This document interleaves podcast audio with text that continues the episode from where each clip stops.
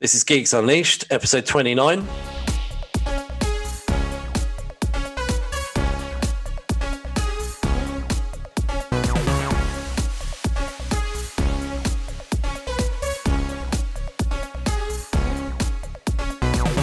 Hello, welcome to Geeks Unleashed, episode 29. I'm Mark. And I'm Jasmine. Each week, we cover the news of the week and we pick a couple of things to review that caught our fancy in TV, comics, movies, and games.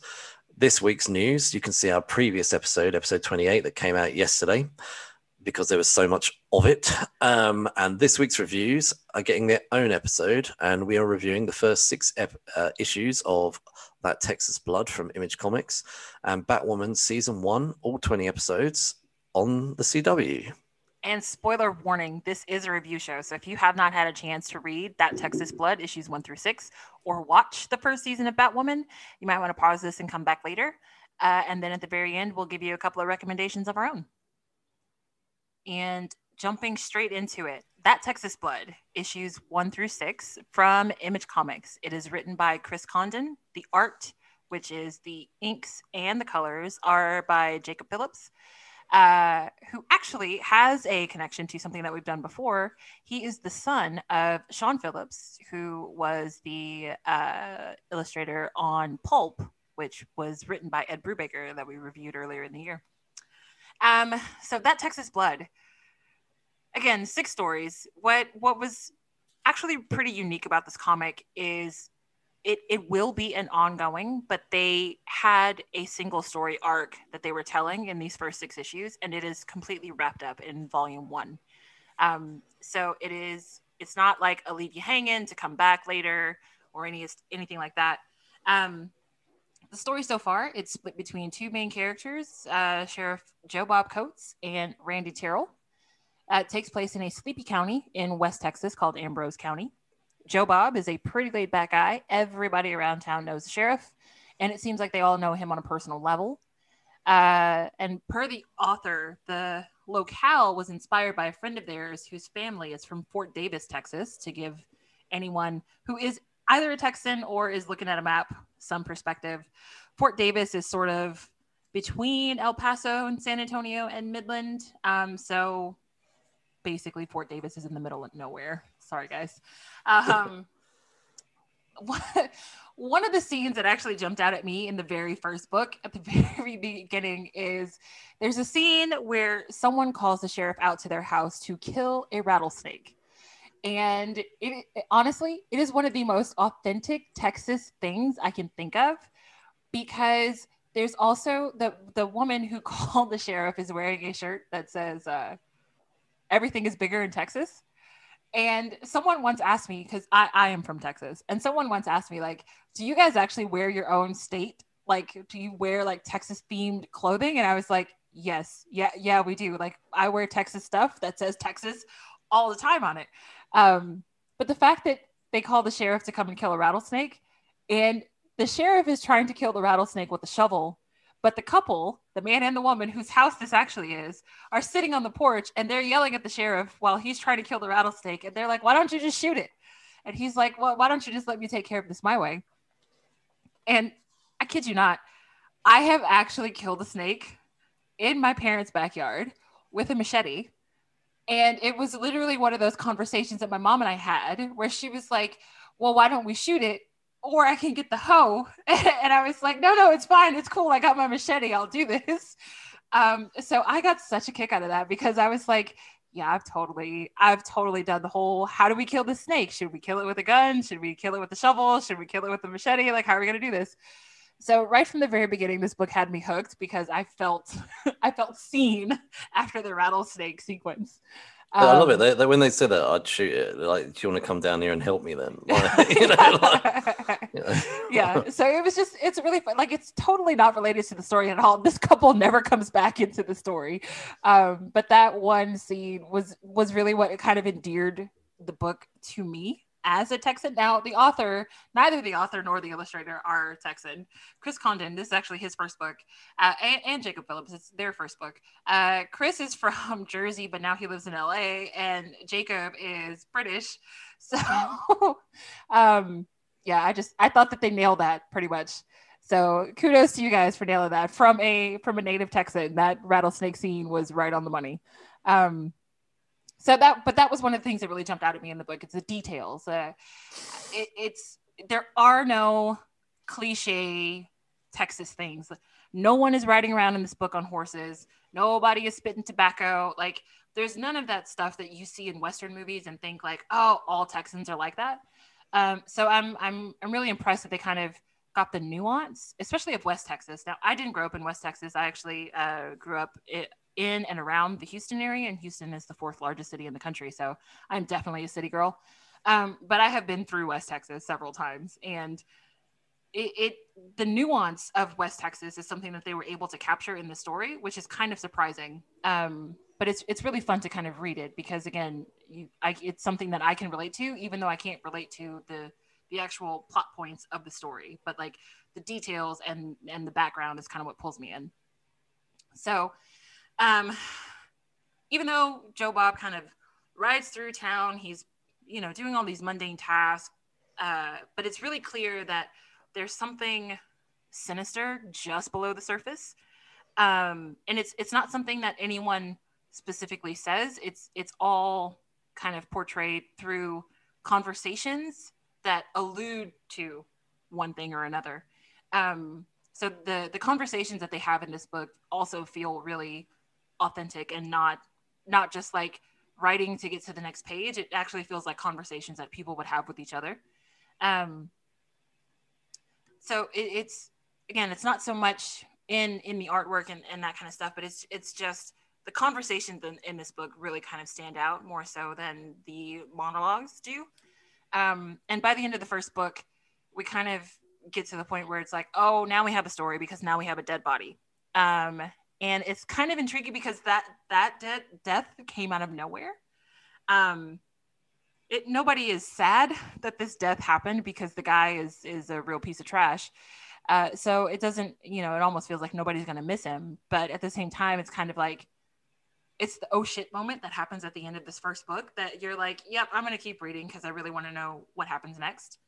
So this the first issue is kind of a slow burn, gets you used to the characters, is laying the scene, setting uh, you know, setting up the town by the second issue, the second issue starts with a dead body on like the second page. Um, so they find a dead body on the side of the road, and that's where we meet. The second book is where we meet the second main character, Randy. He has sort of like a, a dream or a vision of his brother in his apartment, uh, which kind of he wakes up and he's like, "Oh my god!" Uh, and his girlfriend is like, "What? What happened?" And he's like, "Did you see that?"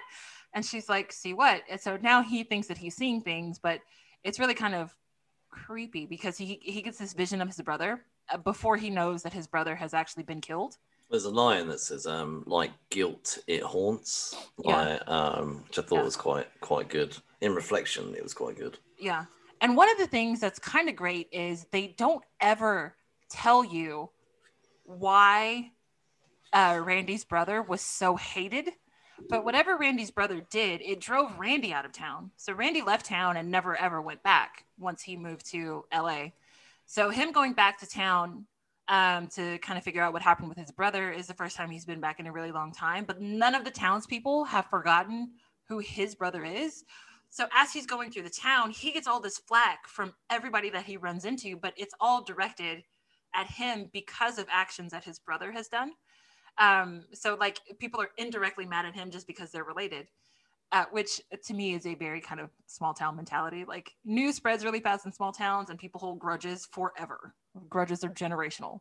Um, so it's it it kind of sucks for him because again he managed to escape, but now he's back. Uh, so he heads back to a small town, but he can't even bring himself to go to like his old parents' house. So he stays at a hotel. Now the the second book is just kind of introducing you to Randy. By the time we get to the third book, that's when things really kind of start moving.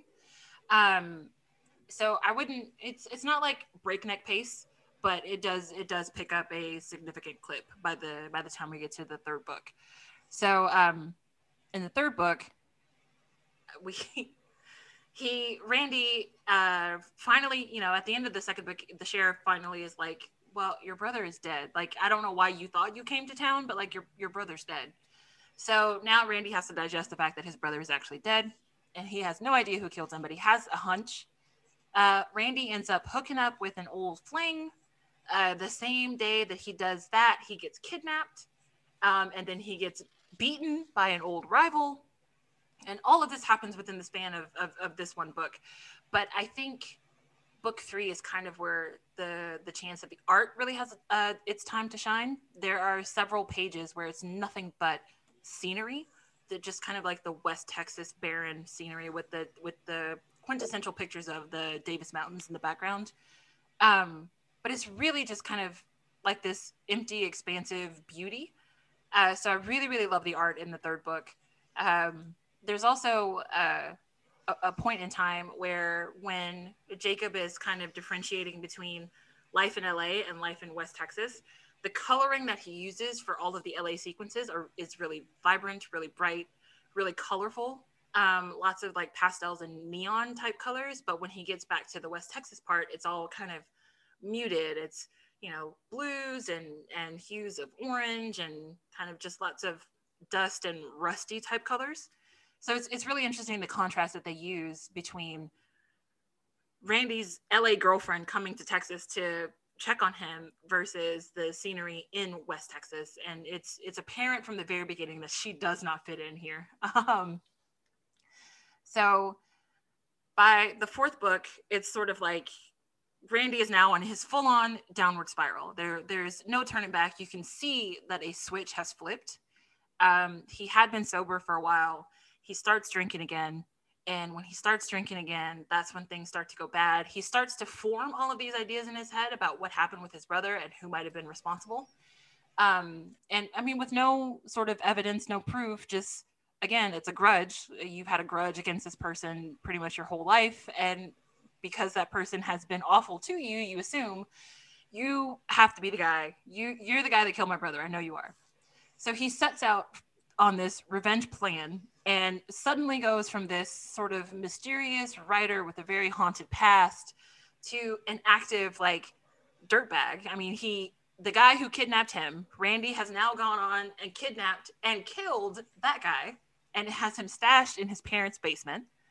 Um, he he just kind of begins to go off the deep end and there's no stopping him from coming back from that. But he is literally just kind of like mark said earlier yeah, guilt haunts. Like he is haunted by his own demons that again he's making assumptions. He he doesn't know what's going on. He he doesn't there are no clues. There is no evidence. Nobody has any fingers to point at anyone as to who killed his brother.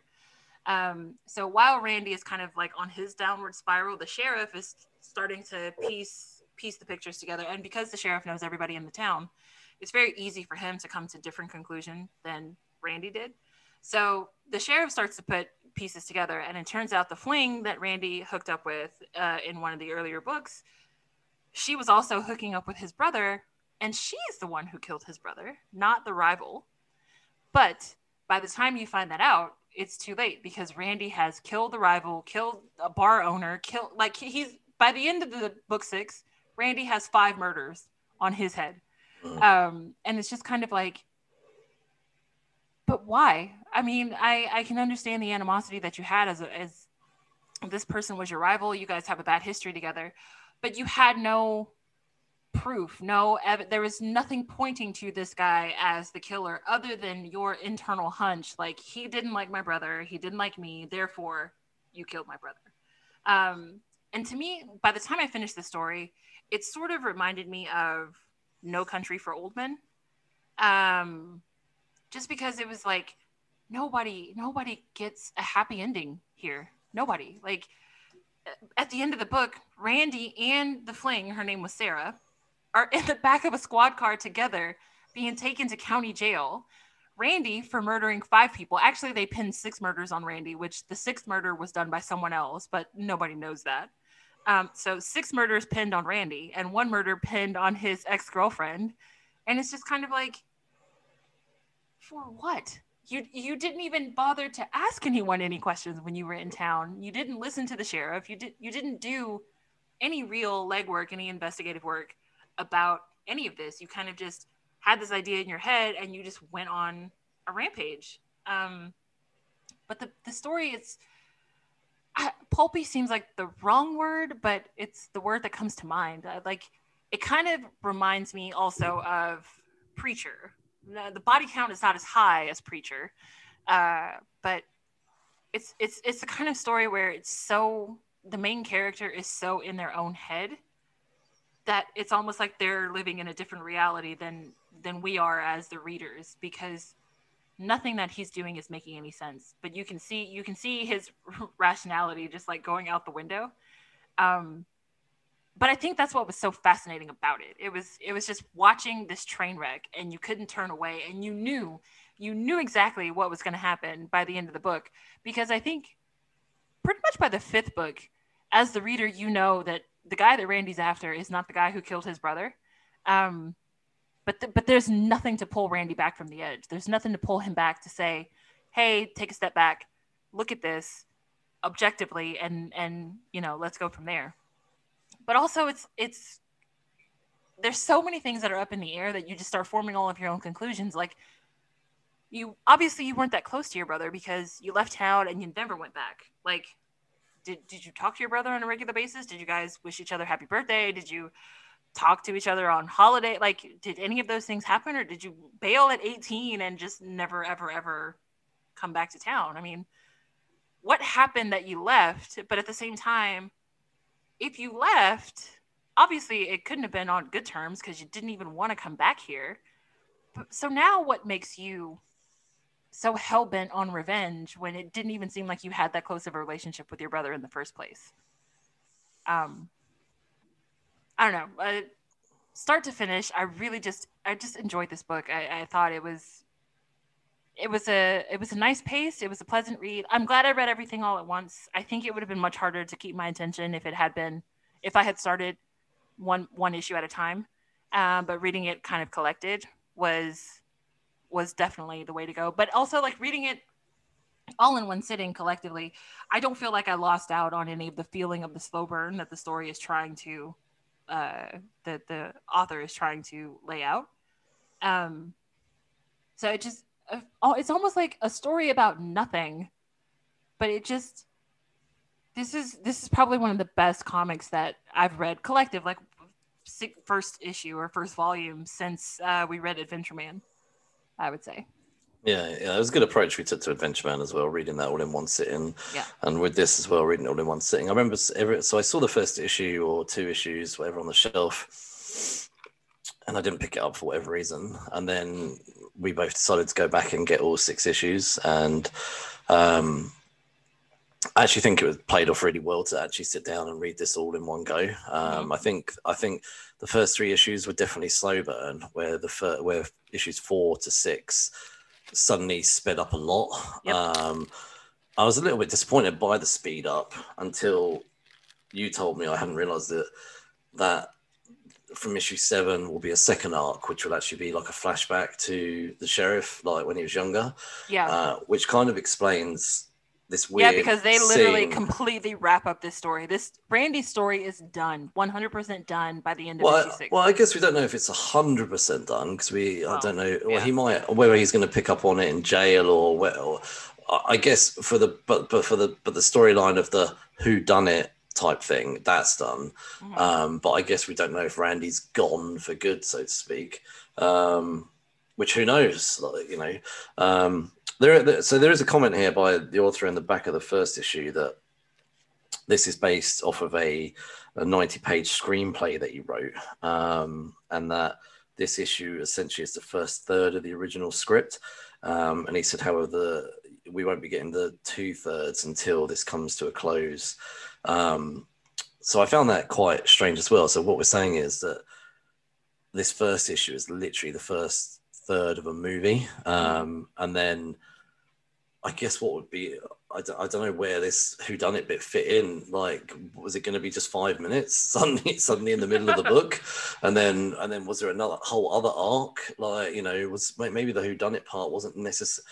So, well, because I guess issues two to five may not have even been in the main script because obviously we don't get that murder of, of, of the brother until the beginning of issue two. So Yeah. maybe that maybe this story arc was created just purely for the comics. That'd be Mhm. quite actually that'd be quite interesting to know. I'm, I'm assuming it probably was because if this was the first third of the movie and then the next two thirds are stuff we're going to get as they're ready to close the book out. Yeah. Yeah, quite intrigued to see see where this goes, and it, it sounds like it's going to be a bit, bit like Fargo in terms of jumping around and showing the history of the town and the characters. Right. Um, and there was a there was a sort of a three pager in the middle of issue one, which was a flashback to the sheriff when he was younger, um, Yeah. which kind of was a little bit out of nowhere. But I'm assuming. Looking at this in into play later? reflection, Yeah. yeah. that we'll get to understand that because I was really thrown off by that. I was like, well, "What's going on?" Like, yeah, and I then- think it helped. Like, like you, we were talking before we started recording. I don't always read the extra notes that are at the back of the book when I'm done, but I did this time, and I'm glad that I did because the author explains at the end of the sixth book, like, okay, well, that's it. That's Randy's story, and we'll definitely be back. Not next month, but we will be back in a couple of months, and we're going to focus on Sheriff uh, Joe Bob and we're gonna but we're gonna go back in time to kind of give you an idea of how joe bob got to the point where he is when you meet him in the first book um, which which i think is is super helpful because like you said it's one of those things where you get to the end of book six and you're like oh well what happens now? Like you randy's going to jail. The the you you found out who killed his brother. Like what what are we going to do next? So i i really appreciated that there was an explanation as to what's going to happen in in book seven or at the beginning of book seven. So um yeah this this kind of story it's not the kind of story that like jumps out at you. Like we read king in black i would say what was that last week? Um and king in black was one of those things it was very much in your face action from the very beginning but that and that action is what kept you going from page to page to page this series does not jump out at you, but it is that kind of story that like slowly starts to permeate. And the longer you're away from it, the more you go back and you think like, wait a minute, wait a minute. Why did the sheriff say this? Or why does everybody in the town kind of have a tongue-in-cheek attitude about this? So it's it's a kind of story that comes back to you um, when when you're done with one book, waiting for sort of the next one. Like it it makes you ask all of these questions. Um, so it's it was really kind of it was a really a real treat to read because again it was not like the in your face, but it was definitely gosh, it sounds weird. Like you can't call it a page turner, but the but I I couldn't put it down. I mean, once Oh, I I re- started re- reading, I literally read everything in one sitting. I mean, I was Oh. sitting on my couch for a few hours just getting through all six of these books. I really did love it. I and I think you said earlier about the little moments. I loved. Um, one there was two. There was three things in the first issue that jumped out at me, and this kind of kind of plays out throughout the out the next.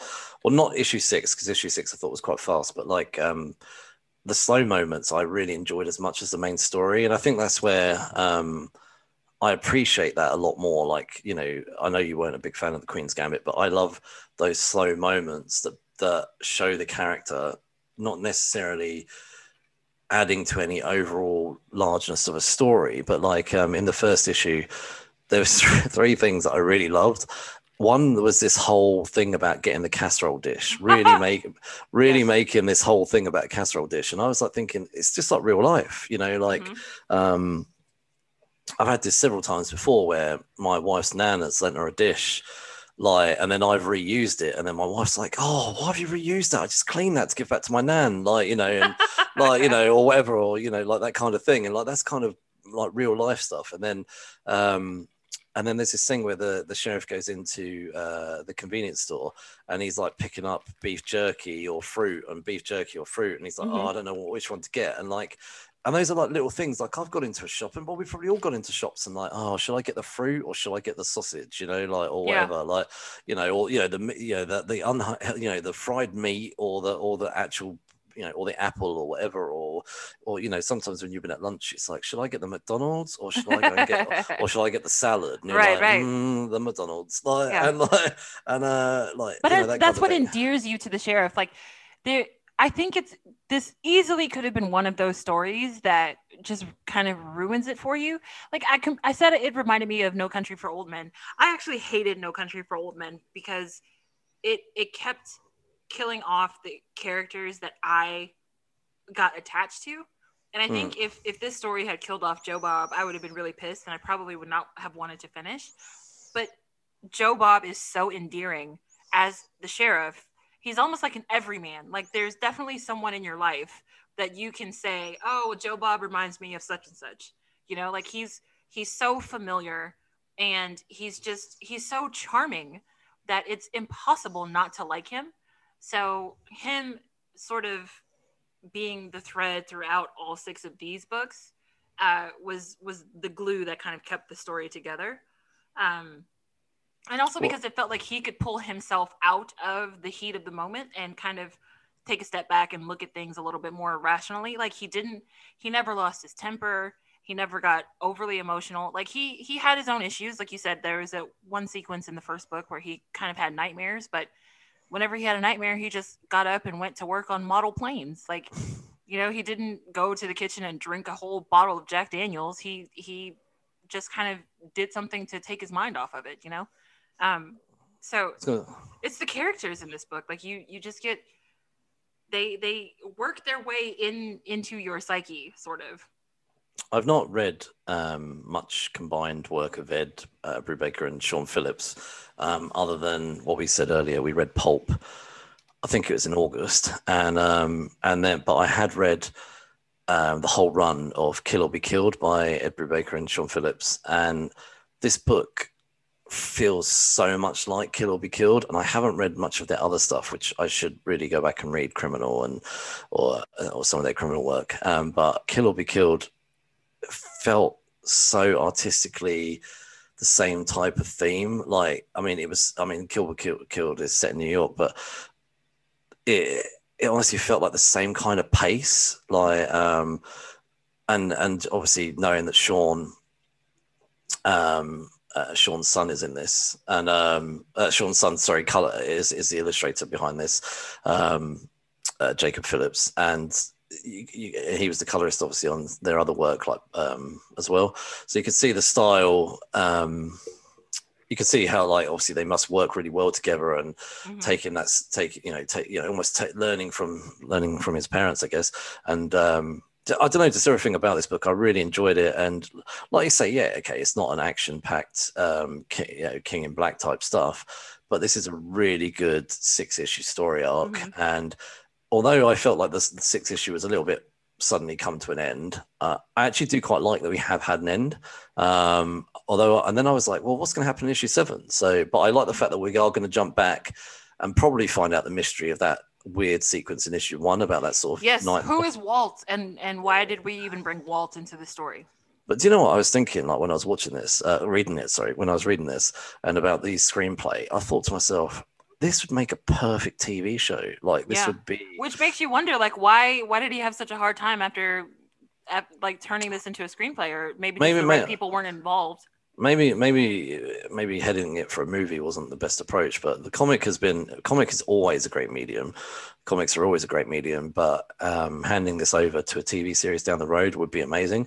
But i'm i'm ha- i'm here for the ride. I, I want to see this out. I'm happy to carry on with this book. Um, i would definitely carry on reading it. Oh yeah. Uh, i want to know more about joe bob yeah. So, um, so bringing this review to a conclusion, um, as you know, we rate things out of five, and for comics, we split that rating for artwork and story. So, artwork we've given this four out of five, and for story, four out of five. Yeah. Also, one one more tiny detail thing. So, the first book, the first few pages, the first vehicle you see is a Ford F one fifty, which again made me laugh as a native Texan when I was 16, my first vehicle was an F 150.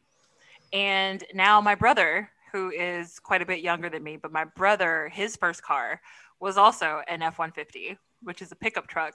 And I just got such a kick out of that because you can throw a stone in Texas and probably hit five or six F 150s along the way. Um, so again, the detailing in this book is great. So yeah, four four for the story, four for the art. We loved this book. So, moving on to um,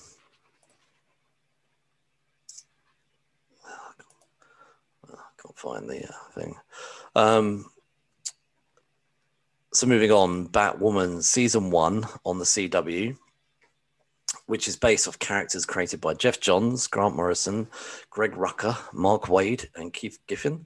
Uh, the series was developed by Caroline Dries, and the total episode count was unfortunately 22, 20, sorry, 20, and was meant to be 22. However, COVID 19, aka 2020, um, everyone just all year, oh, 2020, like you know, It hit uh, everybody. uh, yeah, it brought brought the show to a, a slightly earlier finish and gave it a different cliffhanger ending than had been planned.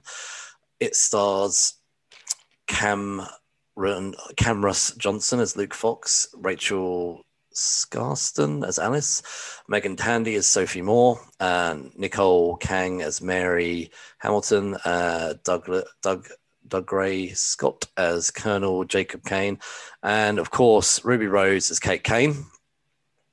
Me and Jasmine have decided to take a different approach with our review for season one. One we've not tried before, so this could either go really well or explode in our faces. Uh, we've decided to not review this in the traditional way that we normally review stuff. We've decided to break down the show into our dislikes and likes. So we've got five of each.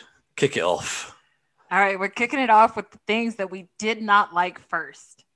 So, in I mean, in no particular order, but the five of the five things that I did disliked the most. I hated that nobody, nobody in this entire series listened to Alice when she said Beth is never coming back. And it, it was apparent like something happened to her after the car crash and but but nobody believed that. Everybody saw what they wanted to see. Kate kept seeing her sister her twin sister.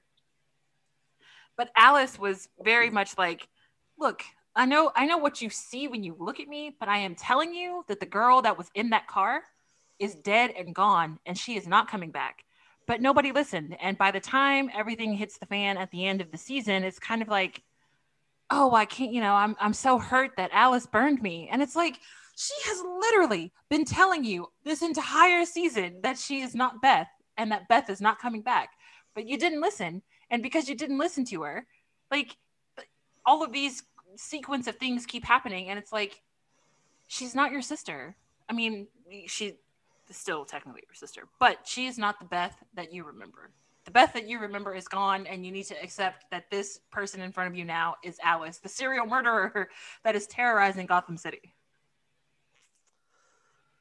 So the thing that I didn't like, and I know it can be helped, but I did not like that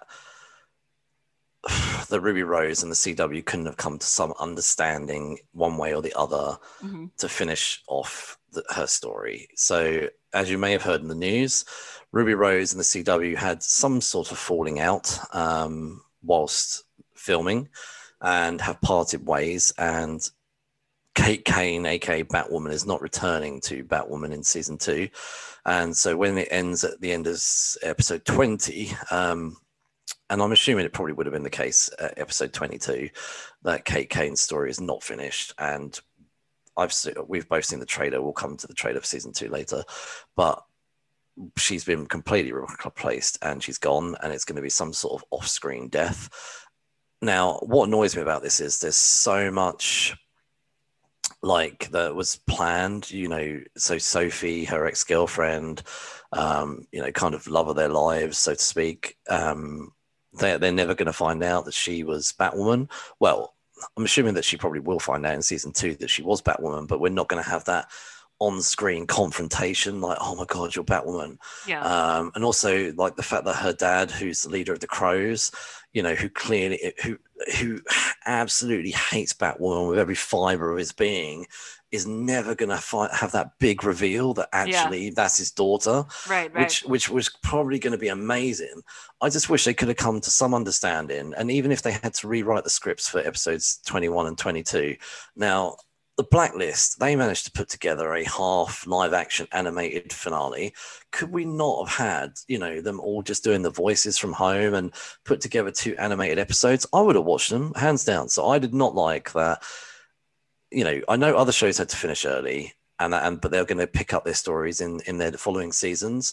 But because Ruby Rose and the CW came to some sort of fallout or had some sort of fallout, I wish they could have come to an, an understanding that you know and for the fans giving us an ending that isn't off screen yeah it's it's gonna be super weird i think like because based on the trailer it's like gotham is sort of thrown into chaos again because batwoman has disappeared mm. like so how, how do you just explain that away i mean does she get kidnapped does she run away like what what i'm very interested to see how they make kate kane go away um Okay. Uh, another thing, I guess, is connected to my first issue, is the idea that everybody puts this heavy, heavy weight on the value of family and that your blood relatives are more important than your found family or any family that you kind of build around yourself as you get older.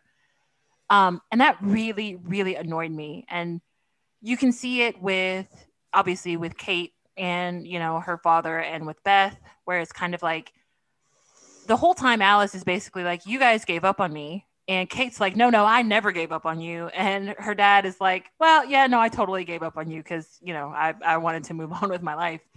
Um but like the, the fact that Kate holds on to that blood tie so much and she has Mary who's her stepsister right there with her this entire time. And they've been you know they've been stepsisters since since they were kids. I mean um, they they were they grew up together right after pretty much her father got remarried. And you know i'm i'm sure there was some kind of animosity toward her just for the fact that she had just lost her sister.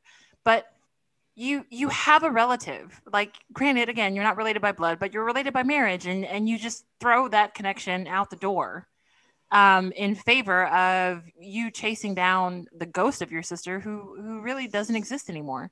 Um, and you can also see the same kind of connection with Mary and her mother, where Mary like rebels against her mother because it's it's like she can never get her mother's approval on anything that she's doing.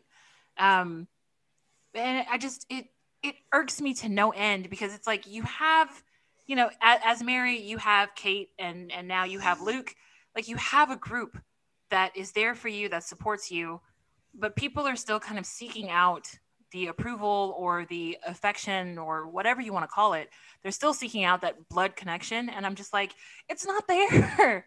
It is not there.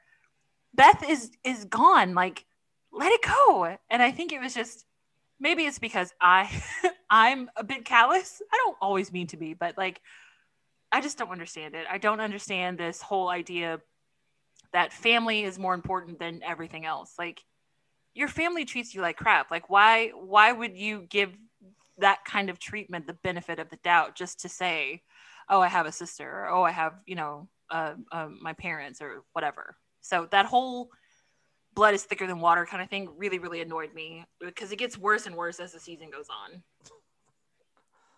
I guess that was probably like uh, we we were texting each other about that, and I said to you, I can see the other side of that because yeah. I don't want to say too much on here, but like I have seen it in the real world where some people are just horrendous, and because it is family, people want to be loved by their family and yeah. Uh, you know and like it, and they they will just continue to forgive and forgive like and you know like i've seen it I've got a couple of friends who are in or have been in situations where even I like this, this is just crazy. Like, yeah. but they, but they, but they love their parents or whatever it is, or you know, in other real world situations. I've seen it, and yeah, people do do it. People like you will you.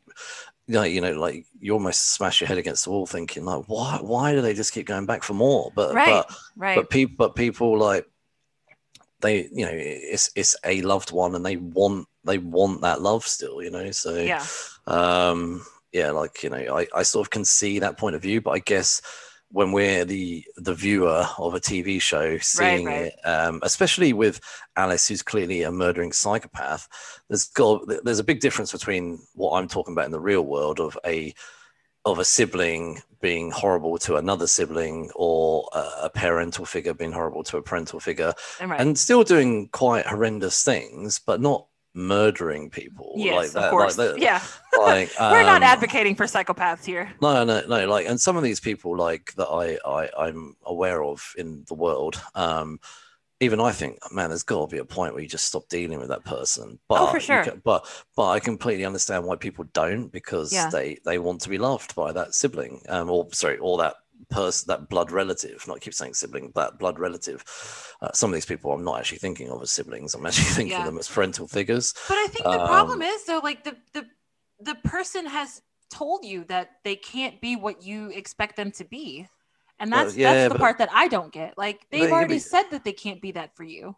But people do that in a lot of actually in um, relationships, boyfriend girlfriend relationships. Like people are quite honest, you know, I am going to be who I am, and people like so. You know, you even hear about this in relationships where, like the one of the spouses is is cheat, cheats all the time, but but the but the other party just keeps having them back because Yeah. you know like uh, anyway we, uh, delving too much into we, you know we're going to become some sort of psychiatry chat line in a minute but like yeah so um well i'm going to move on to what my next thing that i disliked so i mean it's quite a, a huge thing i uh, and especially for it being the actual character um I'm not sure if it's Batwoman. Uh, there was a lot about Bat. Actually, no, it was mainly Batwoman. There was so much I disliked about Batwoman in the first season, and the, literally, the I don't know what it was. I kept questioning what are the writers doing. Like, um, there's just too much that I felt that the public knew about Batwoman. You know, from appearing on the front page of magazines to, I don't really see why they needed to know her sexuality because I don't think they should have even known anything about Batwoman. It should have, Right. but she for me, been a symbol. yeah, yeah, a symbol. That's it. That's all. Like, and if you look at any sort of Batman movie, no one ever gets close to Batman unless he's standing next to that spotlight on top of the Gotham precinct. Right. Like, and even even then, you know, Commissioner Gordon, who always deals with Batman, barely knows anything about Batman. You know, like he, Batman is a mysterious figure. Like you say, it's a symbol rather than a person. Mhm. Um, I felt like there was way too. I, I felt like Ruby Rose, to be honest, played Batwoman way too flat. Um, you know, with no real character when she was. You know, you couldn't tell the difference between when she was Batwoman and and and, and Kate Kane. It Mhm. just was the same person. Um, and I just I, I feel like when you're a Bat character, you're supposed to be mysterious. It's almost to the almost to the point of is Batwoman real? yeah. Like, exactly. uh, like, and that's and that's how how a Bat character should be right. and it and it and it just was ridiculous. You know, just within the first season, the whole of Gotham knows about Batwoman. I just, you know, it should be that by the end of season one, that maybe somebody may have seen her, like Yeah. jumping across a roof or something. You know, like, I don't know, like, you know, and I think it should have been. There's so many moments in the comics where like Batman does have a street um a fight in the street and people are like, "Oh my god, you know, Batman's real," like you know, Mhm. and and and and it's and it, and then he's gone again or whatever, and and that's a and it's seen as like a big moment, and Yeah. um, so yeah, I don't know. I'm just I didn't like how they handled Batwoman in the first season, and I really hope that season two handles Batwoman very differently. Yeah. but I'm not convinced. that's funny because that's actually one of my beefs too. It's how many freaking people know that Kate Kane is Batwoman, but it goes back to Batwoman having way too much visibility as like the, it's almost like they're trying to humanize Batwoman, which at the same time, yeah, yes, she is a human, but at the same time, like again, you're you're supposed to be this vigilante crime fighter. You're not supposed to be doing photo shoots and and and that kind of stuff. Like, and I mean, I understand the hacker teenager Parker that they pulled in, and I understand why they pulled her in, but like. Does a does a 16 year old really need to know who Batwoman is? Like, does a 16 year old that has nothing to do with any of the other people involved need to know that Kate Kane is Batwoman? Like, I I I was very annoyed with that. Like, and it's it's sort of like a running joke, I guess, in the in the Arrowverse at this point because that was pretty much what happened in the Flash. It was kind of like who doesn't know that Barry is Flash at this point. Hmm. Um, but yeah, I don't like that. I I don't like the superhero identities being revealed to too many people. I I think it should be you know, I not everybody can be a Tony Stark. Like Tony Stark makes enough money that he can protect himself and the people that he loves. But like all of these other people, like the whole world doesn't need you to sit there and, and get on national TV and be like, I'm, you know, I'm Iron Man. Like I I I so I'm with you on that one. I, I hated the way that Batwoman became this sort of I don't know, personal figure, I guess. It was almost like to, uh, Batwoman was almost like a celebrity. Yeah, yeah, yeah, yeah. Like what? Like she rescued one woman, and she goes, "Oh, I'd ask you for a selfie, but I think you're needed elsewhere." And she's yeah. like, "Mate," and then Batwoman says, "Maybe next time," and then shoots off. Yeah. And I was just like, "Oh, it's cringe." Like, um.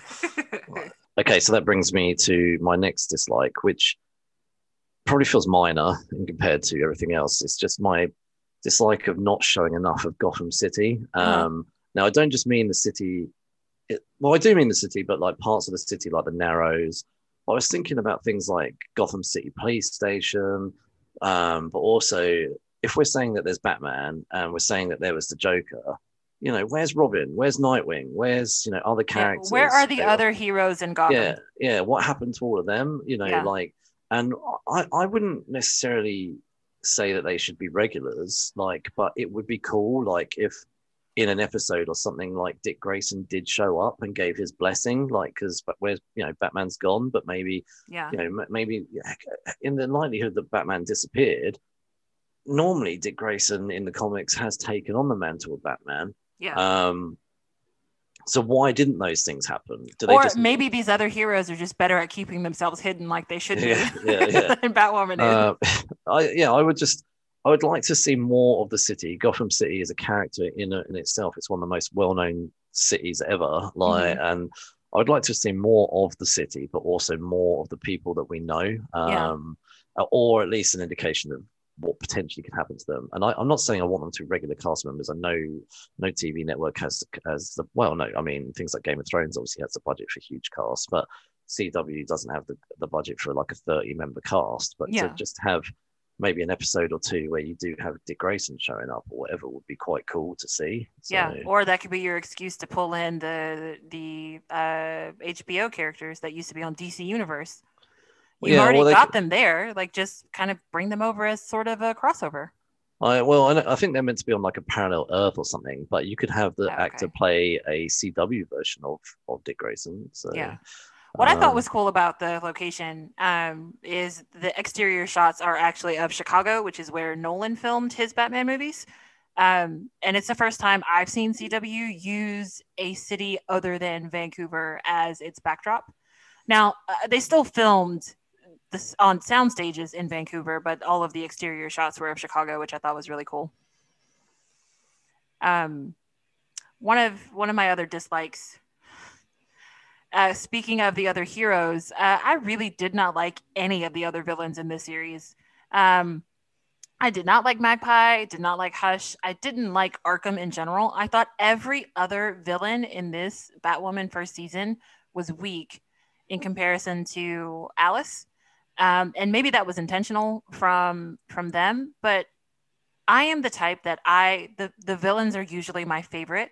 So the fact that I only had one villain I could get behind, that just it, it bugged me. Like anytime someone else other than Alice or Mouse was on screen and they were a bad guy, I was just like, I don't care. I, I don't care about you. You don't have you don't have the charisma, you don't have the charm. I, I'm just I'm not interested in in what you have going on. So I was really disappointed with the other villains in the series. I think, and linking in my my next dislike actually was mainly associated around the character of Tommy Elliot, Hush. Um, so I love Hush in the comics. Like Hush's introduction in the comics was amazing, and I love Tom Thomas Elliot and just his whole connection with Bruce Wayne. And actually, he's set up as quite a, a decent modern villain that's been introduced in the last sort of fifteen years, and he was like when he became Hush with the the the sort of the bandages around his face, he honestly looked like Hush from the comics. I was like, cool, cool, cool, you know. But actually, he turned it out to be just a sort of sap that said what uh, Alice, you know, went, went along with whatever Alice said. There's no way Hush would have done any of that stuff. I mean, in most of the comics, my um, the Batman villains are kind of almost on equal par. Yeah. Depending, depending, I guess, who was taking center of that story. You know, if it was a Joker type story, normally Joker's a center. But if it's a I don't know, Killer Croc type story, you'll you'll find that Killer Croc's kind of taking the, the reins on this story.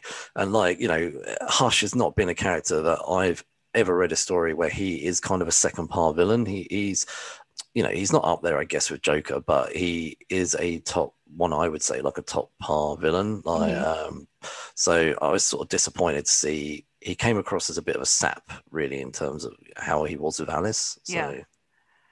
Yeah. Um. Uh, another thing that I didn't like was the underutilization of Mary and Luke.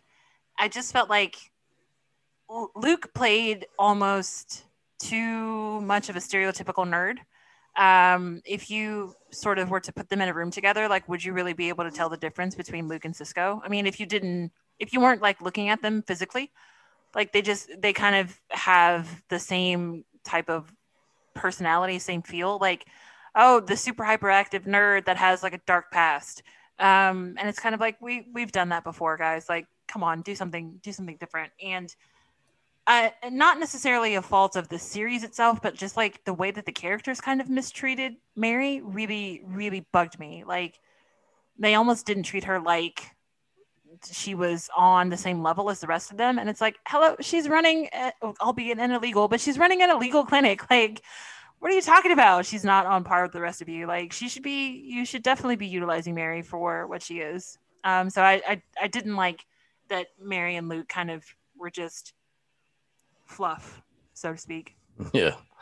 Um, although I feel that they were stronger actors than Ruby Rose, but um, anyway, uh, I disliked actually the part where, like you said earlier about Batwoman and the sister Alice um, or, or Beth, um, how Ruby uh, Kate Kane's so desperate to get Beth back, and there was this particular episode where Kate Kane actually had finally started to get Alice and her to become, I guess, like sisters in, in know, again, and formed like a, um, an arrangement where they te- did a team up. And actually, it was a very nice episode between the two of them.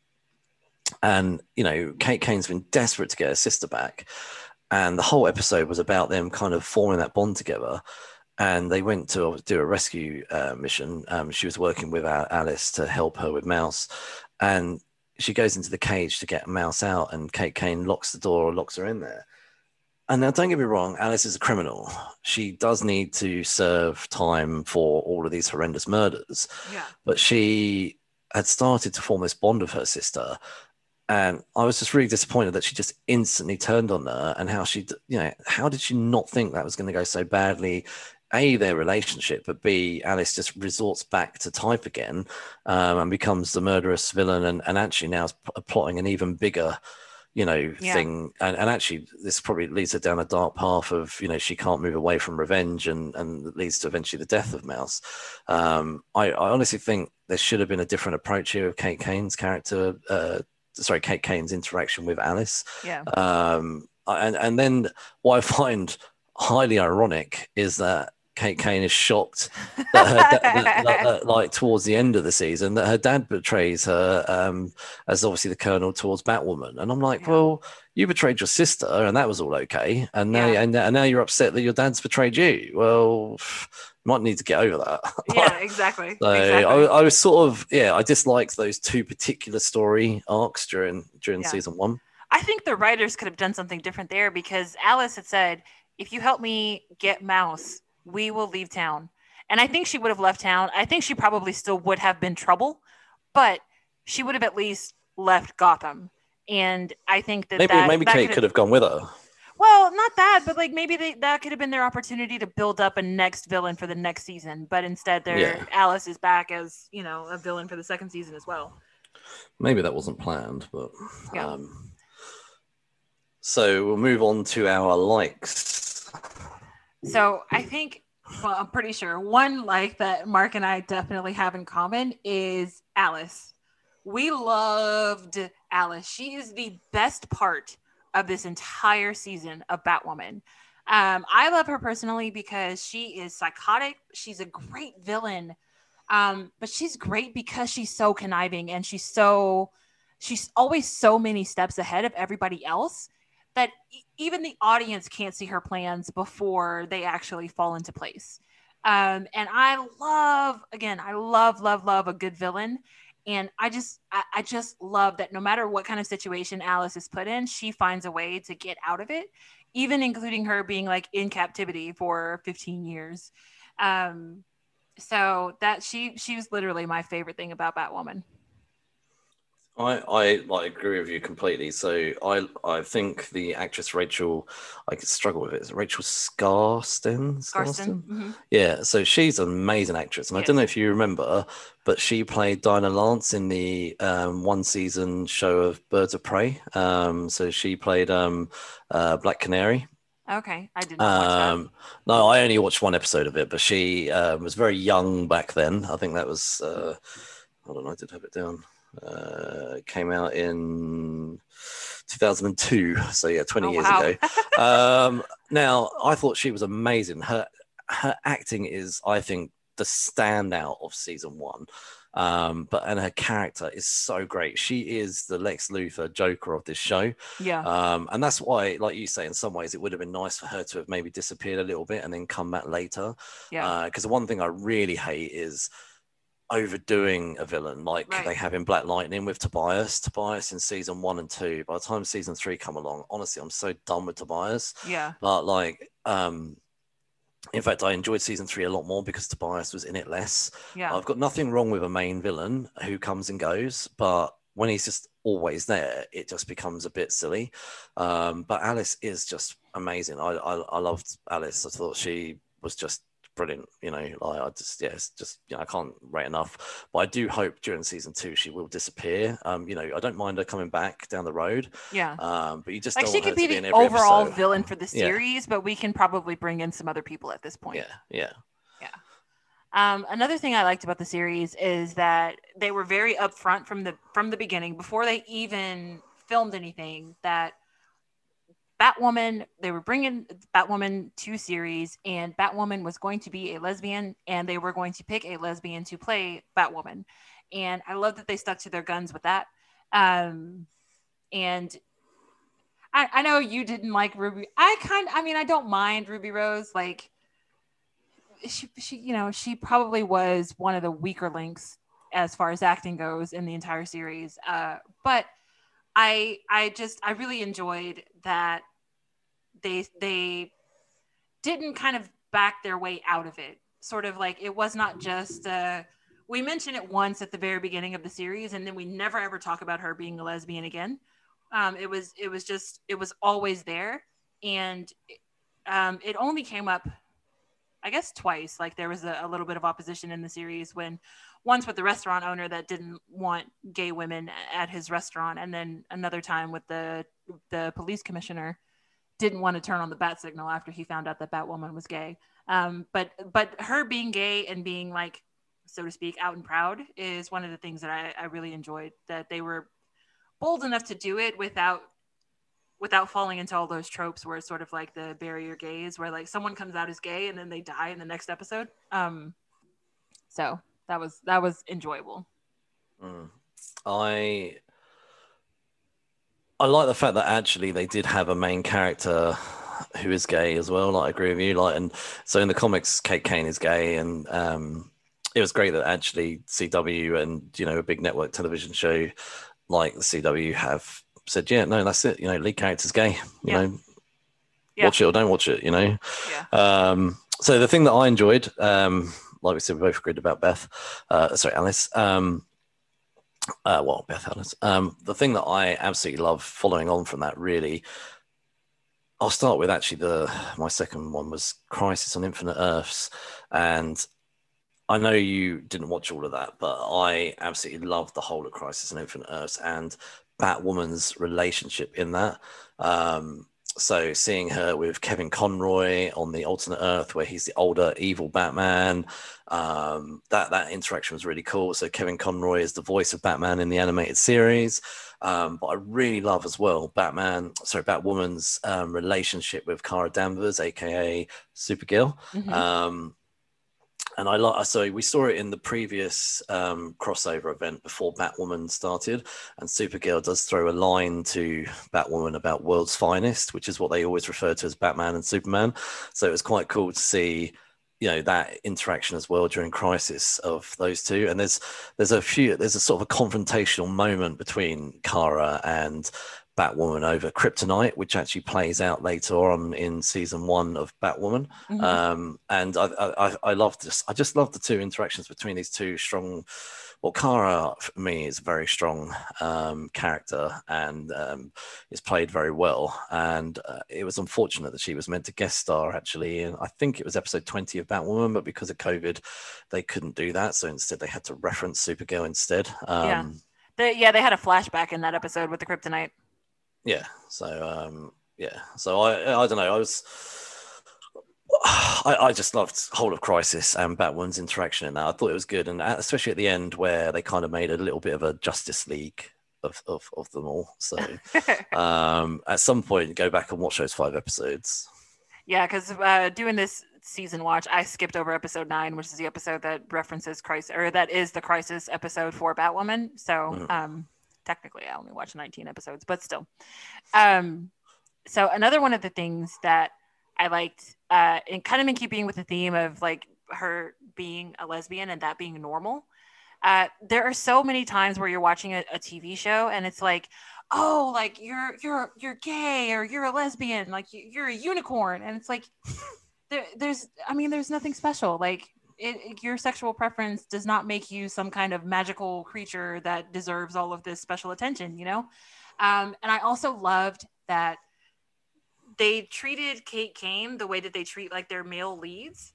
And if if I compare Kate Kane to Oliver Queen, she's she's a playboy just as much as he is. You know, like Oliver Queen hooked up with so many characters in the first season of Arrow. Like how the first episode of Arrow starts with him on a plane with uh, Sarah, who is uh, Laurel's sister. Like we started out this whole series with you cheating on your girlfriend with your girlfriend's sister. Um, so I, I like that Kate gets to have those kinds of relationships too. Like she had the relationship with Reagan or Regan, um, and then uh, an old flame comes along in uh, Alfred's niece, granddaughter. I can't remember Julia, Julia Pennyworth. Um, and of course uh, Kate's relationship with Sophie. So it's it's nice to see that it's normal. I guess is is the point that I'm trying to make is that they normalize Kate and she's yes she's a lesbian but she has the same kind of relationships that like everyone else has or that straight people have. Like there's no there's no magical unicorn aspect to her sexuality which is is something that that is nice to see because you don't get to see that too often. I mean, I've said this before, like not in here, but like in real life.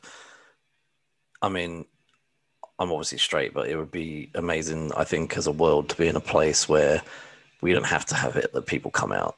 Like yeah, exactly. That, that people that, that, it's just that, that, that you're out, that you're out. You know, right. like I don't have to go on Twitter and say I'm straight. Like, right. so it's a shame that people do have to do that. It's just can't people i guess it depends but i guess it's just acceptance of society and i think society still isn't in the place of full acceptance of of everybody uh, yeah. uh, doesn't have a, it's still not fully inclusive so yeah. but with the whole um kate kane essentially hooking up with different people that that yeah i mean when i watched it i did feel the writers did handle that well um yeah. it wasn't you know there was no shame or anything. It was just that's who she is. Like, and yeah. it was, you know, like, and, and people didn't treat her differently, like for right, doing exactly, it. Exactly. Exactly. So, like, I guess, like you say with Oliver Queen, no one treated him differently. Yeah. So it was good to see that the writers treated Kate Kane's character in the same manner. Yeah. Or, um, you know, um, Bruce Wayne. Like, I mean, Bruce Wayne was yeah. ultimate playboy, right? So, yeah, yeah. I, I appreciated that. Like like I said, that they didn't treat it as, oh no, you're a lesbian, so you can't do you can't do that. It's like, no. so my other thing that I liked was all of the other CW shows um, really played off of the Crisis on Infinite Earth. So when Crisis on Infinite Earth storyline finishes, all the other shows have had something changed um, when they come back. Like so, I won't, I won't go into that storyline, but there's there's big event at the end, and and the reality is slightly different. Now, Batwoman in its first season, I did think to myself when we come back from this, are they really going to go and kind of reboot, alter Batwoman because we've only had ten episodes, so that would be weird um, to suddenly alter history. Um, I guess they could have done it. Um, but what they did do, which I thought was quite cool, was they brought in an alternate Earth version of Alice, um, the Beth that never fell off the bridge, the one that Kate came rescued. And we get to see what she would have looked like and been like had had she have not fallen off the bridge and been kidnapped and essentially been kidnapped by a psychopath. So this yeah. Beth was really lovely and really nice. And I'll be honest, I, the moment we met her, I was like rooting for her. Like, and there's an unfortunate thing that happens where Kate Kane has to choose between saving Beth or saving Alice. And she does choose Beth, the sister that she always wished she had. Yeah. And and I, I, I couldn't believe that they killed her off. Like I literally was like, oh, just when she got shot, I was just I, even I was devastated. Yeah. Um, how, however, you know, that I think it was handled well by the actress who is suddenly Alice is like when she comes out going, you know, you were going to kill me, like, yeah. you know. So yeah, no, it, it was it was a good it was a good side effect that they did without rebooting the show. It was a nice twist that they brought brought in a Beth from another Earth. Yeah, I, I did enjoy her, and it was really sad when when she didn't make it. Um, another thing that I loved again goes back to me and my love of villains. I actually really enjoyed Mouse. Um, he he was weird and he was unstable, but as the series progressed, he goes from this kid that's also in a crappy situation. He's the kid that uh, his dad is the one who kidnapped Beth, um, and so, but his dad is abusive to him as well. So it's sort of one of those things where you have these two kids locked in an impossible situation, um, but they form a bond. But as they get older and as Alice's need for revenge against Kate and her father gets deeper and deeper, you can see Mouse and Alice pulling away from each other. And it's unintentional because when when they finally get to a point in Arkham where they have taken over the asylum, Mouse is happy and he flat out says that he's happy. They have a roof over their head. They get three square meals a day. Nobody's looking for them. They're not on the run. They have, you know, they finally have a spot and they're in control. So, you know, they're in charge of basically it's literally the inmates running the asylum. And it's it's it's heartbreaking at the very end to me. Like as as Mouse finally grew on me. And then for him to to voice like Alice, you really need to let this go. Like, I want to move on and and go and do our own thing. Like, we need to go so we can build our own wonderland. And he's like, but we can't do that as long as you have this vendetta. And and I, I want you to stop because if you don't stop, then I'm just gonna go without you. And it shows that how far he has come from that shy, scared kid to being like basically independent, which is something that Alice kind of overlooks because she forgets that he got when I guess when things fell apart because they never really tell you how she escapes uh, from the like the house burns down because she sets the the mother on fire. But like other than that, they don't tell you what else happens. But somehow Mouse gets captured and Mouse spends five years in Arkham before Alice breaks him out the first time. And it's just like he literally is like you you think I can't do this without you? Like I spent five years in Arkham on my own without you before we got, you know, before you found me again. So don't tell me that I can't do this. And so to finally see him come into his own and become his own person, not wearing a mask, not relying on her, not being dependent on someone else to help him. Um, and then to just kind of get all of that taken away because she poisons him at the very end. It was just, it was really heartbreaking. So like I, I came to like Mouse a great deal by the time the the series ended or uh, the, the season ended. I agree with you about Mouse. I felt for him when yeah. he got attached to this fake life in the um, asylum. Yeah. And and then when she, when she killed him off, Alice killed him off. I I could see that coming a mile off. But Yeah. when that happened, I was just like, this is a shame. Alice is Yeah. more committed. This is actually a, such a stereotypical thing in so much media, like revenge ruling Mhm. the character. Reve- uh, basically, revenge has taken over Alice, and Yeah. sh- all she can see is revenge now. Um, so, but to move on to the next thing I loved was, although I did say that I felt Hush was weak and Tommy Elliott was weak, I love the fact that he has changed. His face has been changed, and this is the cliffhanger ending at the end of episode twenty Yeah. um, is that he has taken on the face of Bruce Wayne. Now, why I love this is because the CW has so shied away from Bruce Wayne and Batman over the years. Like even in Arrow, they had to um, they made uh, they said Bruce Wayne's name in an episode of Arrow. They actually had to go uh, to the CW to ask permission for that. So to see how far the CW have come to be able to put Bruce Wayne in in a TV show is amazing. Now I know this isn't the Bruce Wayne or the Batman, but it is somebody with Bruce Wayne's face. So going into season two, I'm hoping this does go. I hope they don't drop this because there must be a Oh gap. no, there's no way. Tommy is egomaniacal. Like he's gonna eat up the fact that he gets to be Bruce Wayne. So I, I'm I'm hoping that essentially it's going to be. I'm assuming there's a gap, like a three or three to six month gap after season one to allow for to whatever has happened off screen to have happened. So Yeah. I, I'm assuming that he's probably. It, it- they're not going to. I I don't think they'll drop it, but I'm assuming he's got his feet well under the table at. Uh, uh, Wayne Enterprises and probably living the high life as Bruce Wayne. Mhm. Um, so I love the fact that Bruce Wayne is in a TV show. I know it's not the Bruce Wayne, but this does It's a start start. the but it's the start though. And does this mean we could at some point have Batman in a TV show? Yeah. It could be a season or two away, like you know, but it's amazing for me. It's a good step. Yeah. And I think the the last bit that I loved about Batwoman is eh, cliche or whatever, call it what you want, but I loved the powerful women. I mean, uh, Sophie had to make a really really hard choice uh, at the very beginning, and she chose her career above everything else. And at some point toward the end of the the season, she's kind of like, I'm I'm 29 years old, like I'm not even 30. I have my dream job. I'm married. You know, like she, well, she she's not married by the end of the season, but still, uh, she but she's basically like, I'm not even 30 yet, and I am living the exact dream life that I had thought that I had laid out for myself when I was much younger. Um, and I think it takes a special kind of person to kind of make the sacrifices that are required to do those kinds of things. So even though it kind of hurt her in the end when when you know her marriage fell apart, she was married to a guy but it turns out she still you know she still had feelings for uh, other women. So i can i can see her confusion but i still think that sophie is is badass. So i loved sophie.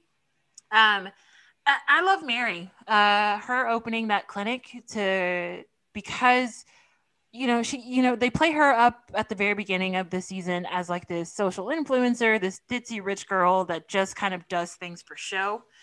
And it turns out that she actually has a conscience and she's like yes i have all this money. Yes i'm in medical school. And yes i am a social influencer but i use my money and my clout to do the things that i need to do to get the supplies that i need to get for this clinic.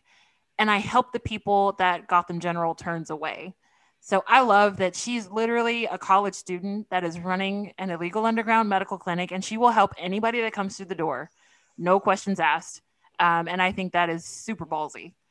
Uh, and then of course Alice. I love Alice. Like she she literally clawed her way out of hell. She had survived a car crash, was kidnapped by a psychopath, had to see uh, all kinds of horrible horrible things, but she still managed to come out of it. Now less sane than when she went into it, but she still managed to claw her way out of so many different shitty situations um, and essentially come out on top because she's still the queen bee of Gotham at this point.